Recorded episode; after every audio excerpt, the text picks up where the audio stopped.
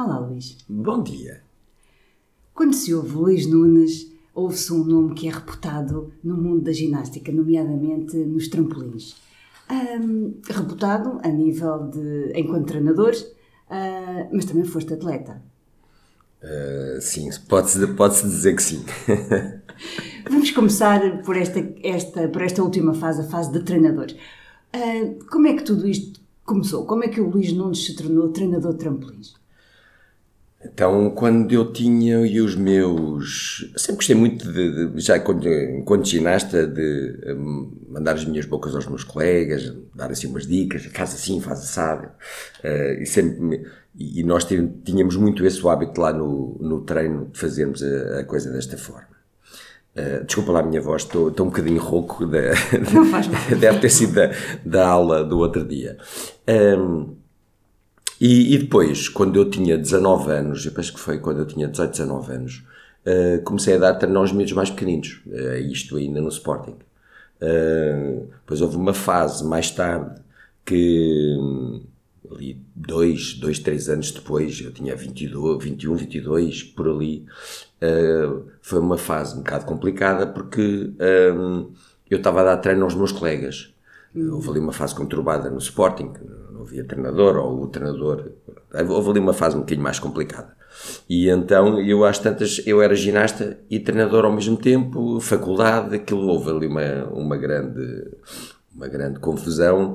Portanto, ginasta, treinador, era ali uma mescla de coisas e eu decidi que, não, eu vou deixar a parte do ginasta e ficar só como treinador, porque era uma coisa que me estava a dar muito gozo e pronto, eu gosto de passar esta coisa de passar a nossa experiência, porque eu acho que o ser treinador é passar experiências. Uhum. E pronto, foi assim que me tornei treinador, não exatamente principal na altura, mas pronto, mas foi como eu me tornei treinador. Ok, ou seja, foi algo muito natural, não é? Porque dizes que já antes gostavas de mandar umas bocas, portanto havia aí um olho clínico que olhava e conseguia perceber coisas que se calhar são difíceis de perceber por outras pessoas, não é?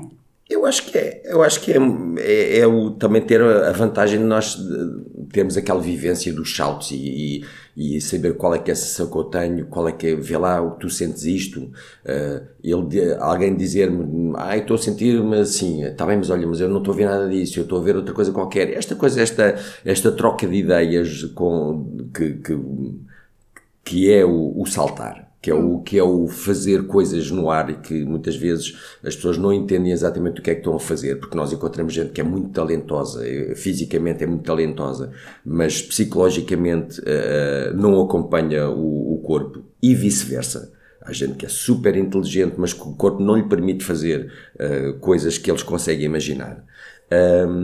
E é um bocadinho esta coisa, e é um bocadinho levá-los no melhor caminho, a gente encontrar qual é que é o melhor caminho, como é que eu faço aqui a abordagem, se é uma abordagem mais psicológica, vamos assim dizer, não é que eu seja psicólogo, mas às vezes nós sentimos um bocadinho como isso, ou uma abordagem puramente técnica, e muitas vezes nós também temos que saber distinguir qual é que é a melhor forma de fazer a abordagem à pessoa que temos à nossa frente, e pronto, portanto é um bocadinho por aí. Ok, curioso quando disseste que é importante sentir aquilo que se está a fazer. E quando alguém diz que está a fazer algo, tu dizes, olha, mas não é isso que eu estou a sentir. Ou seja, é muito orgânico, não é?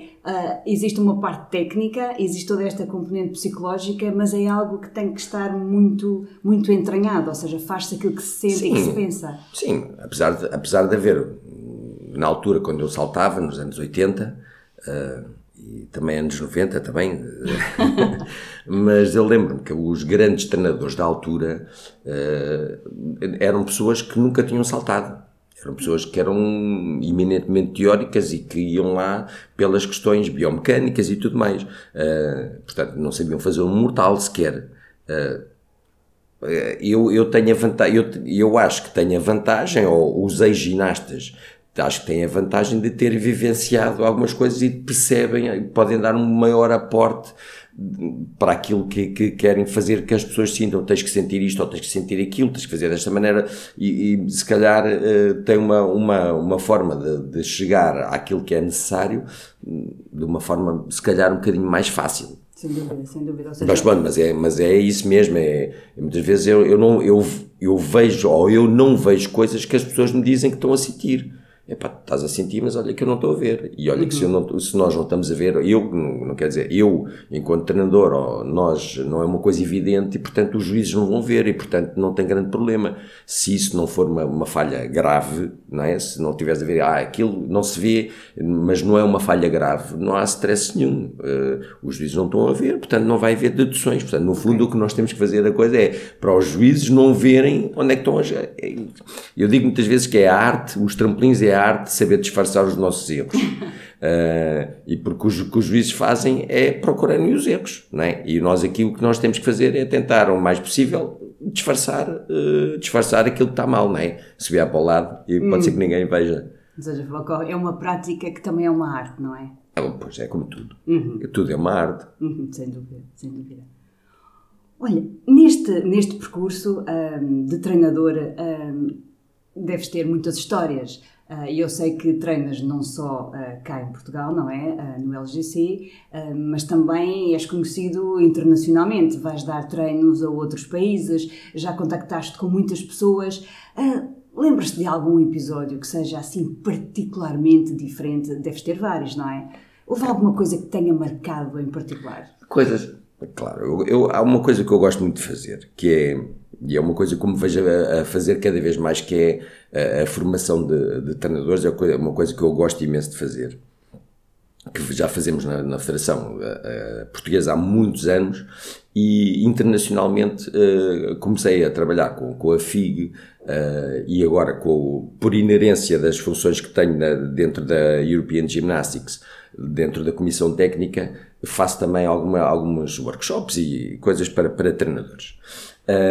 Pronto, e sou convidado para dar as academias FIG, são as coisas que são mais mediáticas, e para outras coisas que a FIG tem, tipo solidariedade, e há duas situações que eu vejo com alguma... Há uma que eu vejo nunca me vou esquecer, que foi uma primeira vez que eu fui ao Senegal dar uma é ajudar ali num campo de treinos que eles tinham, da zona 3 africana, e então fui para o Senegal, porque falava francês. Eu fui convidado porque estava na FIG, um dia estava na FIG a tratar de outras coisas, a fazer um documento que tem a ver com a formação de treinadores e os ginastas mais base para os países em desenvolvimento, portanto, que é uma coisa que se chama o Age Group. Então estava lá e tal, né? De repente era preciso um treinador para ir ao Senegal dar este campo de treinos. E isto, tu falas francês, não falas? E eu desenrasco-me, arranho ou faço-me entender. E eles, precisávamos de um treinador que fosse ao Senegal e não sei o quê. Tá. Fui ao Senegal então, e aquilo foi surreal. Foi surreal desde as pessoas que encontramos, não é? As condições de treino que encontramos. Primeiro, eu cheguei eu costumo mostrar as fotografias às pessoas, que é, encontrei um trampolim dos anos 70, um half pipe, mas ao contrário, portanto, em vez da curva ir para cima, não é? E fazer um half pipe para andarmos de skate, não, era exatamente ao contrário, portanto, os topos estavam para baixo, a lona estava rota, faltavam molas. E o primeiro trabalho foi, quer dizer, a primeira reação foi: como é que eu vou fazer alguma coisa daqui? Segunda coisa foi pôr o trampolim mais ou menos ao nível, não é? Trocar a lona, porque eles tinham uma lona para trocar, acrescentar as molas, e aquilo foi muito engraçado. E depois há algumas pessoas que me seguem no Facebook, e eu pus um vídeo na altura que era a saída do autocarro do treino para o hotel, em que era uma festa o tempo todo, mesmo à africana, não é? E aquilo foi um vídeo que eu acho que aquilo teve, não sei, que milhares de visualizações. Toda a gente a pôr comentários, e aquilo foi uma coisa espetacular, e eu não me vou esquecer daquilo. apesar de eu nunca ter ficado com aquela coisa do África, ai a África, uhum, espetacular, não, eu não fiquei nada com essa ideia. E portanto, depois, há outra situação que tem a ver com uma coisa mais séria, que é esta coisa de eu ir dar às academias FIG, e que é uma coisa mais, é mais sério, é uma coisa em que vou dar educação para treinadores, que treinadores conceituados, e é engraçado que eu no outro dia cheguei, a última vez, em 2018, em dezembro de 2018, e eu chego ao Canadá, para dar uma academia nível 3, que é o nível mais alto, eu vou dar a academia nível 3, sou o expert para trampolim, para duplo mini, e pá, eu chego lá e estão treinadores que são medalhados em campeonatos do mundo e não sei o quê, portanto, é um bocadinho, eu fico sempre com aquela sessão, e isto, quem já teve em formações comigo sabe que eu vou, digo sempre que vou passar a minha experiência e vou também para aprender, não vou só para ensinar, eu vou sempre para aprender e aprendo sempre muita coisa, mas estar ali numa situação em que há gente que é medalhada nos campeonatos do mundo, fica assim um bocadinho difícil, está assim, eu sinto, desculpem lá, mas eu venho aqui, conversar um bocadinho convosco da minha experiência, não vos venho ensinar coisas, porque vocês eram treinadores muito experientes, eventualmente até mais experientes, ou no mínimo tão experientes quanto eu no trampolim. Portanto, foi coisas, ou são coisas que também são engraçadas, até pela forma como as pessoas depois nos recebem. Nunca houve ou nunca sentia nenhuma destas situações, tipo as pessoas a retraírem-se ou qualquer coisa, não, houve sempre uma entrega e uma troca de experiências que foi muito, muito engraçada. Uhum. Portanto, é um bocadinho esta parte que eu até gosto mais. Claro, adoro estar no treino, estar com os meus ginastas no treino, adoro fazer isso, mas obviamente isso é mais consome-nos mais, né? E esta coisa dos treinadores é uma coisa que é mais esporádica, mas que dá outro tipo de, principalmente quando nós depois vemos que os treinadores seguem as coisas, vemos que há ali um tracinho daquilo que nós fomos dizendo, portanto isso é muito engraçado, é muito curioso os dois exemplos que tu apontaste, porque estão em extremos, não é? Ou seja, por um lado tu vais e encontras condições muito pobres, imagino que as práticas correspondessem mais ou menos às condições, não é? São rudimentares. Foi giríssimo. Mas é um espetáculo, eu tenho ainda tenho vídeos no meu telefone das séries que aqueles miúdos estavam a fazer, as séries básicas do sentar, do fazer uma carpa, fazer uma meia pirueta, e eles ficarem todos contentes porque às tantas estão a fazer um mortal e eu estou-os a ajudar, aquilo foi, foi muito giro, muito difícil, mas muito engraçado ao mesmo tempo, não é? Muito engraçado, até porque o francês deles o francês já não é exatamente fácil, não é? O francês deles, e depois torna-se ali um bocadinho mais difícil, portanto, aquilo apelou a todas as minhas capacidades, o que foi muito engraçado. Acredito, e eu creio que será esta capacidade de tu ires de um lado ao outro do espectro, não é? Ou seja, por um lado teres condições muito difíceis e por outro lado encontrares pessoas com grande nível técnico e muita experiência, não é? Esta tua capacidade de ir de um lado ao outro é uma característica pessoal, mas que muito contribui para aquilo que tu és como treinador, porque te permite chegar, há pouco aquilo que tu dizias em relação aos teus atletas, não é? Permite chegar a cada um, são todos diferentes, e a cada um tu precisas de te adaptar para conseguires tirar o melhor que cada um deles tem, não é? Portanto, são estas características pessoais, não é?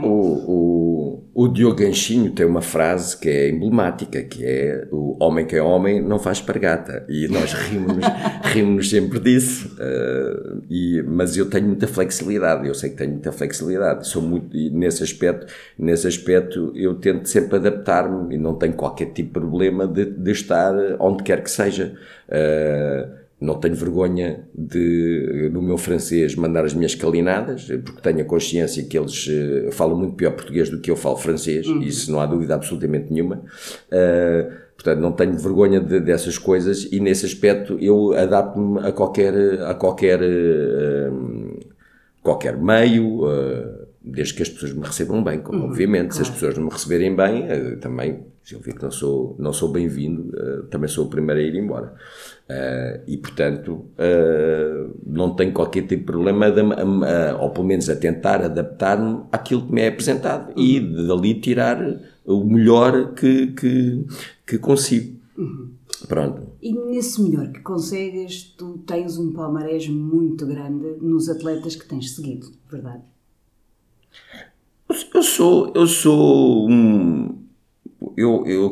Eu prefiro dizer a coisa de outra maneira. Os meus atletas têm um grande palmarés. Uhum. Tive a sorte das pessoas que têm treinado e tenho escolhido treinar comigo, não é só comigo, é no Lisboa Ginásio. Temos tido a sorte de ter pessoas fantásticas a todos os níveis, enquanto pessoas e depois enquanto, primeiro que tudo, enquanto pessoas e depois enquanto ginastas. E nós ajudámos, tivemos pessoas com uma vontade exacerbada de serem excelentes ginastas. Eu dou o exemplo do Nuno Marino, dou o exemplo da Ana Rente, que são duas pessoas, dois ginastas, que são produto de muito trabalho e muita vontade de querer fazer, e temos pessoas que são talentosas por natureza e que conseguiram também muito boas coisas, não é? Temos os irmãos Licos que foram campeões do mundo, temos o João Marques, tivemos pessoas... que nos marcaram, mas no fundo o meu trabalho é ajudar as pessoas a conseguirem o melhor deles. E eu digo sempre que é o que eles querem. Se eles não quisessem, eu não tinha conseguido fazer nada. Não há eu defendo muito isto, não há um treinador no mundo que faça alguém campeão do mundo que não queira ser campeão do mundo. Não podemos, eles têm que acreditar no processo, não é? Têm que acreditar em nós, têm que acreditar no processo, têm que acreditar que conseguem. Não podemos ser nós a querer, porque se nós estamos... Eu dou muitas vezes o exemplo do como é que se faz o foie gras, não é? A pôr-se a comida pela goela abaixo do pato, não é? Estamos ali a rebentar com o fígado do pato. Não podemos estar a fazer as coisas, e isso eu acho que é passado. Ou quer dizer, ainda há muita gente que faz as coisas dessa maneira e acredita que temos que obrigar os miúdos a fazer e o choro no treino e não sei o quê. Sou completamente contra isso. Eu posso ter um miúdo super talentoso que eu vejo que realmente ele pode fazer 30 por uma linha, mas se ele não quiser, o que é que eu vou fazer? O quê? Vou obrigá-lo? Vou-lhe bater? Isso já não existe. Estamos no século XXI. Isso já não existe. E portanto... O trabalho, eu ajudo as pessoas, da melhor maneira que eu sei, em conjunto com eles, mas é deles, portanto, o palmarés é deles. Mas a verdade é que isso são tudo coisas do passado. E o passado, ninguém vive do passado. E as pessoas, isso é muito fácil, temos muitos exemplos, que... O passado, as pessoas não ligam ao passado. Só ligam ao passado quando querem reviver qualquer coisa, mas não é uma coisa... Como é que eu hei de dizer isto? Isso não é valorizado. Então, na ginástica, isso não é valorizado. As coisas do passado. Só quando nós temos uma efeméride qualquer. Uhum. O aniversário, a federação vai fazer o aniversário e queremos fazer ali qualquer coisa, dar-lhe... Vamos convidar aquela que foi não sei quantas vezes campeã nacional de uma coisa qualquer. Aí sim. Mas eu acho que o passado e aquilo que as pessoas fizeram de bem anteriormente não deve ser feito, ou não deve ser valorizado, ou não deve ser utilizado só em situações pontuais. Há coisas que os ex-ginastas, e eu agora estou a falar aqui dos trampolins, porque só é o mundo que eu conheço melhor, mas os ginastas, os campeões, os nossos campeões, nós olhamos e quantos campeões é que nós temos dentro do mundo da ginástica? Okay. Muito poucos. Uhum. Como juízes, como dirigentes, temos muito poucos. Pessoas que podiam dar muito... E, portanto, aquilo que passou, ou o passado, não conta. Acho que ou conta muito pouco. Se no momento não houver nada que possa ser valorizado da tua parte, as pessoas tendem a esquecer. E se nós voltarmos um pouquinho ao início da nossa conversa, aquilo que tu tinhas referido foi que o facto de tu teres sido praticante fez com que tivesse um olhar diferente enquanto treinador. E, portanto, se eu bem entendi, quando dizes que temos muitos campeões, temos muitas pessoas que fizeram muito no passado e poucas estão metidas atualmente no mundo da ginástica, isso seria importante que eles tenham um olhar diferente. E, portanto, podiam dar um contributo muito valioso. Eu acho que sim, até porque são um exemplo para os mais novos, sim, não é? Sem dúvida. Nós temos uma miúda que foi 3 vezes a ginasta olímpica, que é a Ana Rente, que tem, muita gente ainda se lembra dela, não é? Mas tendencialmente vão-se esquecer, porque, e poderia ser, neste aspecto, poderia ser alguém que, estando envolvida de alguma forma, não estou a dizer que tinha que ser isto ou aquilo, mas se tendo envolvida de alguma forma, poderia ser um exemplo para os mais novos, e neste caso até para as mais novas, que é, nós neste momento estamos com alguma dificuldade no setor feminino, nos trampolins. Mas fundamentalmente o que eu quero dizer é nós não valorizamos aquilo que foi feito no passado, nós vivemos do momento e portanto aquilo que eu consegui ou os meus ginastas conseguiram anteriormente já passou e portanto ou se nós queremos manter o mesmo nível de reconhecimento, vamos assim dizer, temos que voltar a fazer tudo novo. Todos os dias a coisa começa de novo. Okay. É todos os dias tudo novo. Okay. Portanto, não há sentar à sombra da bananeira e a dizer, já fiz isto e, portanto, já acabou. Okay. E isso, por um lado, isso tem muito mérito, não é? Porque ninguém se senta à sombra da bananeira e está sempre a dar o seu melhor. E que no teu caso dizes que é facilitar aquilo que os teus atletas têm de melhor neles, por outro lado também se perde com este esquecimento, ou seja, alguns aí no meio estaria aqui um bom equilíbrio. Eu acho que sim, quer dizer, mas isso... é o que é, não é? É o que é, isso é o normal, isso isto vê-se em todo lado, né? Não é só em Portugal, vê-se em mais sítios, há mais países que têm alguma preocupação, utilizar os ginastas como meio de valorizar, pronto, há diferentes estratégias, não é?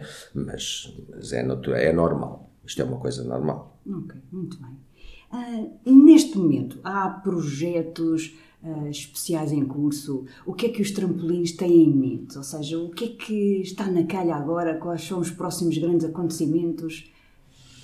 Hoje, eu neste momento não estou envolvido com a federação, não é? Portanto, eu tenho um papel dentro da comissão técnica, que é um órgão consultivo e, portanto, não sei exatamente qual é que é a perspectiva da Federação para o futuro dos trampolins.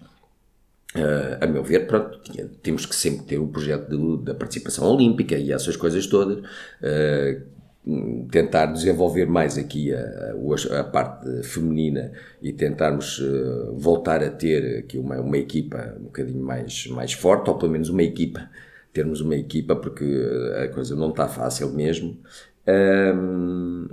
Acho que eu também não posso responder muito a isso, quer dizer, no Lisboa Ginásio a intenção é nós podermos criar aqui um grupo cada vez maior, mais coeso, termos mais miúdos na formação, o que estamos felizmente estamos a conseguir conseguir captar mais gente, para no futuro termos um grupo mais forte.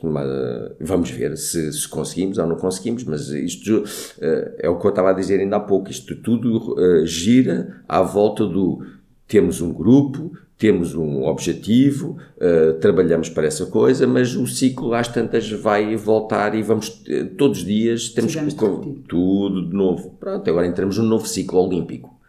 Este ciclo com menor tempo, temos 2024, mas 2024 é a virada da esquina, portanto 2024 basicamente já está tudo feito, não é? E as coisas têm que ser perspectivadas, na minha opinião, para 2028, para 2032, se queremos ter aqui alguma coisa. Eu adorava poder dizer que estava lá com um ginasta ou dois, mas a coisa não vai ser fácil, não é? É sempre muito complicada. porque é preciso trabalhar, é preciso ter condições. Eu uma vez fui criticado nos Jogos, quando foram os Jogos de 2008, fui criticado pelo Presidente do Comitê Olímpico e pelo Secretário de Estado, na altura, ligaram-me, professor, você não pode dizer isto e não sei o quê e tal, porque eu na conferência de imprensa, antes da competição, a determinado ponto, estava a dizer que em Portugal se brinca ao desporto. E o que é verdade é que em Portugal se brinca ao desporto. Lá está a questão do, por exemplo, o Diogo Anchinho foi campeão da Europa em 2018, foi campeão da Europa de uma modalidade olímpica e o Presidente da República não recebeu o Ganchinho, não o distinguiu como fez com e muito bem, com a malta do futebol e do futsal e do ciclismo, tratamentos completamente diferentes. A malta da acrobática agora ganhou não sei quantas mil medalhas. Eu tive a ver, pronto, via já a reportagem na televisão até e tudo, da TV, que teve muito bem, que fez uma reportagem das miúdas, das volantes que estavam na rua a pedir dinheiro. Mas isto só num país que brinca ao desporto. É que ainda por cima são estes que chegam lá e ganham as medalhas, voltam para Portugal com as medalhas e pessoal, mas a seguir até se vão pôr atrás nas fotografias. E este é o país que temos. E, portanto, nós efetivamente brincamos ao desporto, mas os grandes culpados, isso também eu disse uma vez, estava o Rui Rosa do judo, e eu estava a dizer, mas os culpados são vocês. Na altura o judo tinha, e continua a ter muito bons resultados, como se viu nos Jogos Olímpicos, mas os culpados são vocês, somos nós treinadores, porque com condições muito piores do que outros, porque, por exemplo, nos trampolins, neste momento, os grandes países, a malta é quase toda profissional. Treinam duas vezes por dia, não fazem mais nada, e há uma estrutura toda montada para treino, para a escola, para uma estrutura montada como deve ser. Nós continuamos a ser amadores. Nós somos muito menos que amadores, nós somos aprendizes de amadores, não é? Porque os nossos ginastas, ou os nossos melhores ginastas,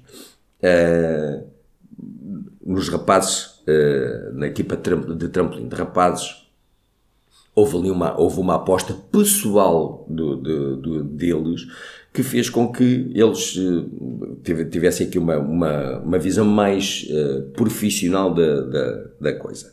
Portanto, estão a treinar de uma forma 2 vezes por dia e tudo mais, mas também são pagos por isso, não é? O clube também paga alguma coisa. Mas qual é que é o clube? A não ser o Sporting, que tem capacidade. O Lisboa Ginásio não tem capacidade para pagar aos ginastas um salário mensal. É impossível, não é? E depois, eu, por exemplo, no Lisboa Ginásio, não incentivo os meus. Eu tenho, por exemplo, a minha filha ou as minhas filhas, eu sempre lhes digo que o que é mais importante é a escola. Mas é importante isto é a escola, porque eles não vão viver da ginástica. Eu não vivo da ginástica. Isto é o meu hobby, não é? Quando criamos em Portugal os centros de alto rendimento, isto lá está mais um exemplo de Portugal brinca ao desporto, cria-se os centros de alto rendimento fora dos centros urbanos, não é? Longe de onde estão as faculdades. Para quê? Para colocar lá os ginastas. Então, mas os ginastas ou os atletas em geral. Então e o resto? Então e a escola? Claro. E os treinadores para pôr lá, porque depois não se pensa. Está o centro de alto rendimento montado. Mas quem é que vai para lá dar treino? Quem é que vai para lá treinar? Não é? Portanto, as coisas não são pensadas de uma forma integrada, não é? Não, as coisas são pensadas assim. Vamos fazer, porque há obra feita, porque se pode fazer inaugurações, porque se pode fazer. Mas depois, realmente, o tirar rendimento daquilo, não dá. Quer dizer, nós temos um centro de alto rendimento no Jamor, que é fantástico, fica tudo louco com aquilo, não é? Mas, por exemplo, os trampolins já saíram de lá. Os trampolins já nem vão lá, já estão em Santo Estevão. A artística que não tem um centro como deve ser, um ginásio como deve ser, ou aquele será um centro, um ginásio excelente. Acho que tem, eu não sei isto de cor, mas no Norte parece que tem mais um ginásio ou 2 para que dá para a artística, que é bom. Mas, por exemplo, em Lisboa isso não existe.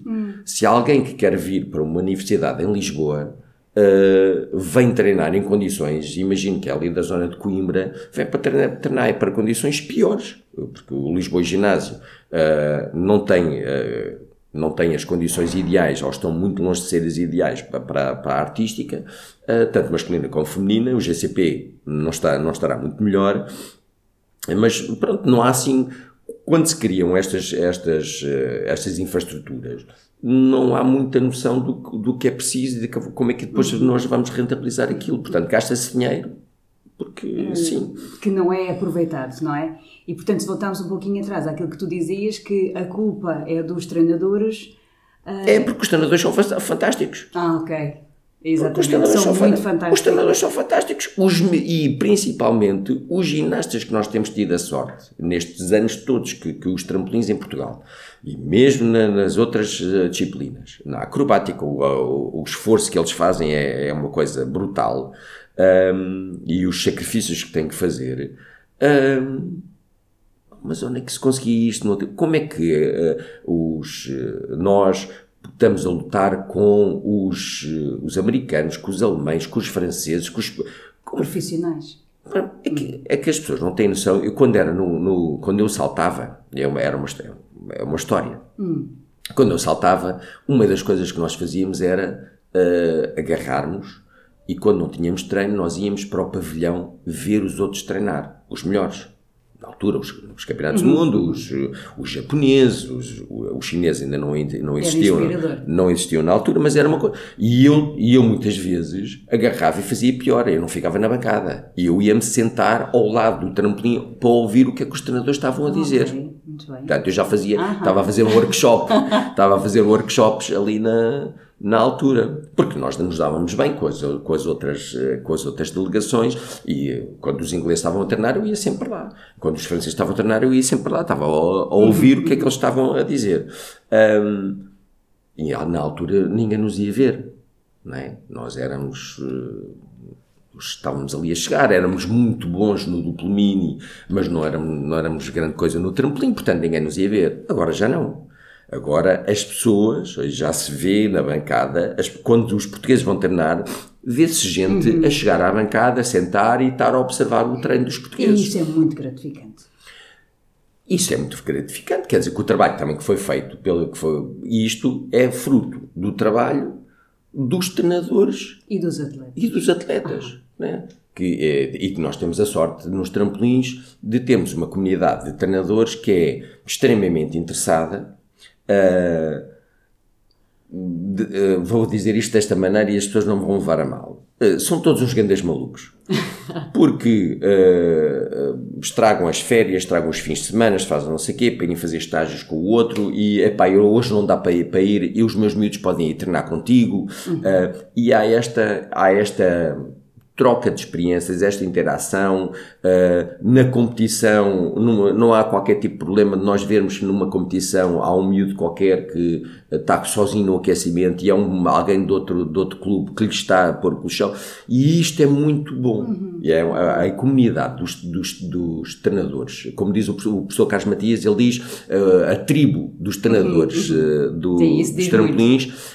É, realmente aquilo é uma tribo, não é? Eu acho que se nós um dia, agora aqui outra coisa, uma metáfora, se nós um dia andássemos todos à porrada, não, se houvesse algum de nós que andasse à porrada com alguém, nós íamos todos lá, como na escola, estás a ver?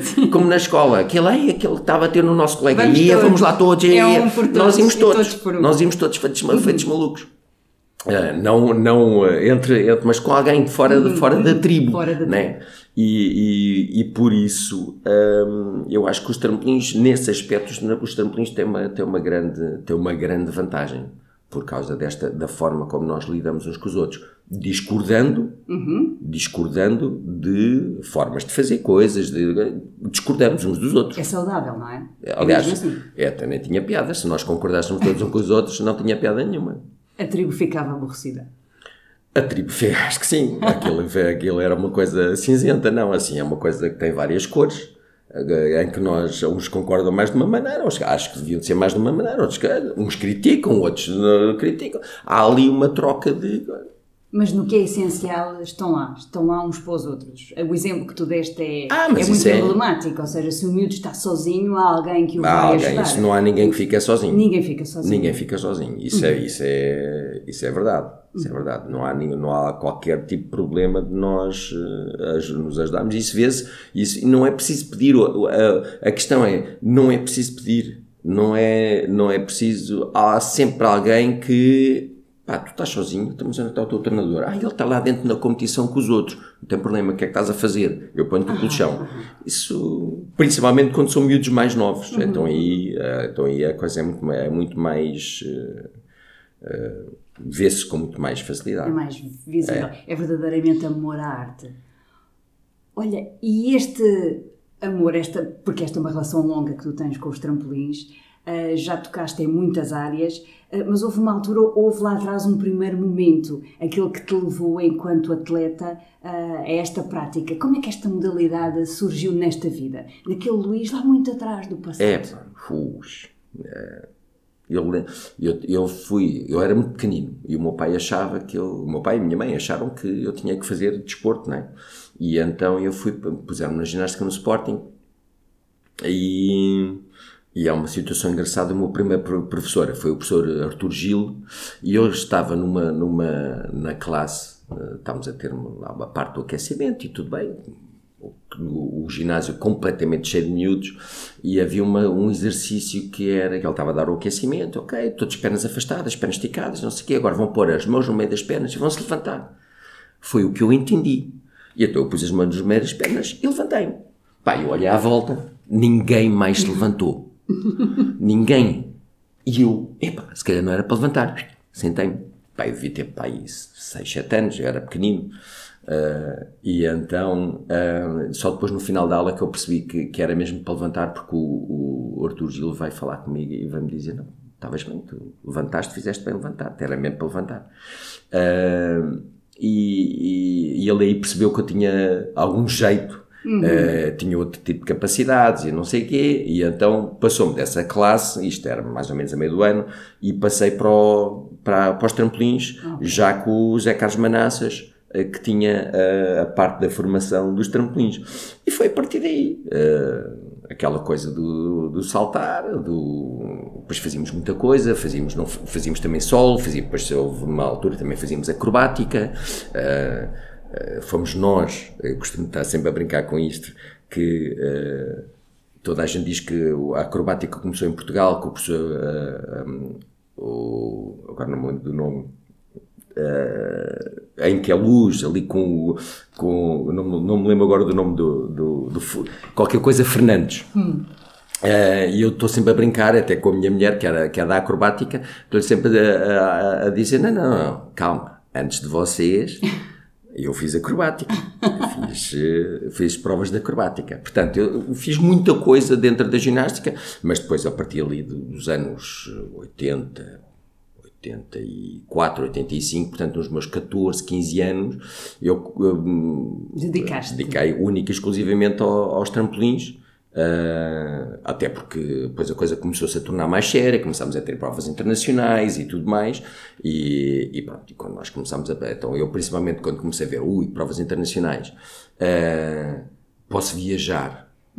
Os meus pais não tinham possibilidade de me pagar aquela coisa de viajar, de andar de avião. Aquilo era uma coisa muito diferente. Aquilo era uma coisa. Aquilo em 1984 foi a primeira vez que eu fui a uma prova. Eu tinha 13 anos, fui para a Bélgica. Quer dizer, aquilo foi um mundo, não é? A minha primeira prova internacional, eu começo a olhar para aquilo, conhecer gente de todos os países, não é? Miúdas giras. A darem-nos conversa e tal, e aquilo foi muito, muito giro. Eu assim, peraí, eu gosto disto, gosto muito disto, gosto da festa, gosto da competição, gosto, estás a ver, só pôr likes naquilo tudo, a pôr likes, e isso era, a determinada altura, não era uma motivação a questão da festa, não é? A gente dizia sempre, quando nos encontrávamos nos primeiros dias da competição, era engraçado, nós víamos, então tudo bem, não sei o quê, com os alemães, com os nossos grandes rivais australianos, então está tudo bem, preparadíssimo para a festa. Para a competição, vamos ver como é que vai correr. E era sempre a mesma resposta, mas que nós dávamos todos uns aos outros, porque aquilo era engraçado, que havia uma grande rivalidade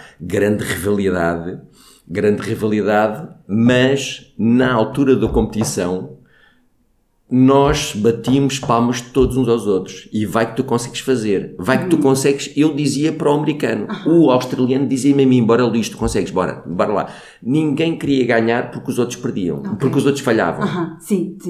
Ninguém queria ganhar dessa maneira. Que coisa tão bonita. E aquilo, e isso é uma coisa que é muito engraçado nos trampolins e que eu ainda continuo a ver, né? Se calhar não tanto agora, a coisa tornou-se um bocadinho mais séria, é olímpico, é um desporto olímpico, não sei o quê.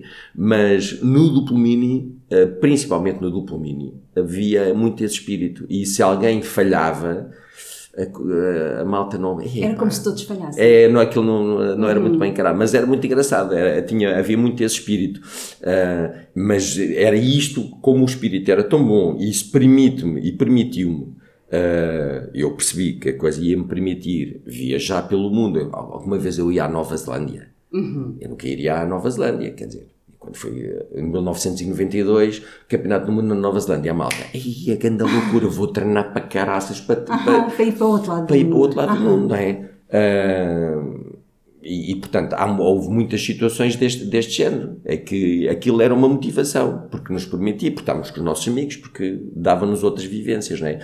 Eu não teria nem metade, eu não seria metade do que eu sou, se não fossem os trampolins, isso não há a mínima dúvida, não é? Que, obviamente, se calhar fazia outra coisa qualquer, se calhar era jogador de futebol, era podre de rico, mas se calhar era estúpido. Não, mais estúpido. Ou seja, parece-me que é aquilo que tu disseste inicialmente, é tudo muito orgânico, faz tudo muito parte de ti.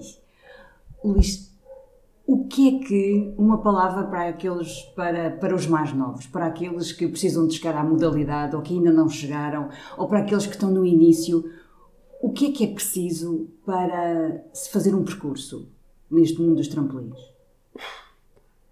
Sei lá, o que é preciso? Ouvir os outros. Eu acho que há duas ou três coisas que são muito importantes. O saber ouvir, o não achar que se sabe tudo, acho que são coisas muito, muito importantes. Principalmente o achar que se sabe tudo é muito mau. Acho que para-se de aprender, não é? O parar de aprender e a forma depois como te relacionas também com as pessoas, não é? Claro. A forma como te relacionas com as pessoas depois não é... quando tu achas que sabes tudo, tu colocas-te sempre por cima. Eu estou aqui e vocês estão aí. Até agora estou-me a lembrar da imagem do juiz negacionista no outro dia na televisão a falar com os polícias a dizer que ele tinha um nível maior. E as pessoas, quando acham que sabem tudo, colocam-se... Às vezes é bom nós duvidarmos das nossas capacidades, que é para coisa. Alguma humildade faz bem. Eu acho que toda a humildade faz bem. Depois... Pronto, e é esta coisa, do estar disponível para aprender. Está disponível para as pessoas discordarem daquilo que nós dizemos. Isto é, no fundo, estar no mundo dos trampolins é muito fácil. É facílimo. Porque os treinadores ajudam-se, eu já disse antes, há a tribo dos treinadores e é muito fácil entrar nesta tribo. É muito fácil entrar nesta tribo, desde que não sejamos aqui uns... Aqueles, né? Que não ouvem. Desde que a gente entra dentro do espírito, não é? A gente entra dentro do espírito, a coisa faz facilmente. Mas, fundamentalmente, eu acho que é isto. O saber estar, o saber ouvir, o estar disposto a partilhar as suas experiências, estar disposto a ouvir... Porque se nós nos fechamos muito na nossa concha, não é? A coisa depois acaba por não desfrutam da experiência, porque isto é uma experiência. E pegando naquilo que disseste há pouco, ter também uma grande capacidade de esforço e de dedicação, porque aquilo que tu dizias é que em Portugal as coisas não estão integradas, acaba por se fazer muito também por amor à camisola. Amor à camisola, é? Isso é verdade. E ter a sorte de estar bem casado, isso é importante, ter a sorte de estar bem casado, porque eu, por exemplo, se não estivesse bem casado, já estava divorciado há não sei quanto tempo, porque a pessoa com quem nós partilhamos a nossa vida, tem que também entender o que é que se passa, né, connosco, e está também disposto a entender o espírito da tribo, os sacrifícios que são precisos fazer, as horas que nós vamos perder da família e tudo mais. Portanto, há aqui uma envolvência de muitos, há muitos fatores que determinam que a coisa corra melhor ou pior, não é? Mas se tiverem a sorte de estarem bem casados, e se a integração na tribo for boa, vão ver que a experiência vai ser uma experiência fantástica. Estar no meio da tribo dos trampolins, e da ginástica, porque eu acho, não conhecendo tão bem os outros meios ou a relação dos outros, eu penso que é uma coisa saudável. Não sei se tão saudável quanto os trampolins, porque eu conheço melhor os trampolins. E porque é a tua tribo? É porque é a minha tribo e dos grandes malucos. Mas pronto, mas é uma forma de estar na vida. No fundo, acho que é uma forma de estar na vida, como tantas outras. A malta gosta mais, eu também gosto muito de motas, mas há malta que, pronto, é aquela coisa, vai para as motas e não sei o quê. Nós vamos para as provas no fim de semana, vamos para as motas, mas pronto, é assim. E deu para sentir nas tuas palavras que isto é algo verdadeiramente orgânico, que te faz feliz, e que te trouxe até aqui no teu percurso, tanto enquanto atleta, quanto enquanto treinador. Muito obrigada. De nada, espero que gostem das parvoices que eu disse.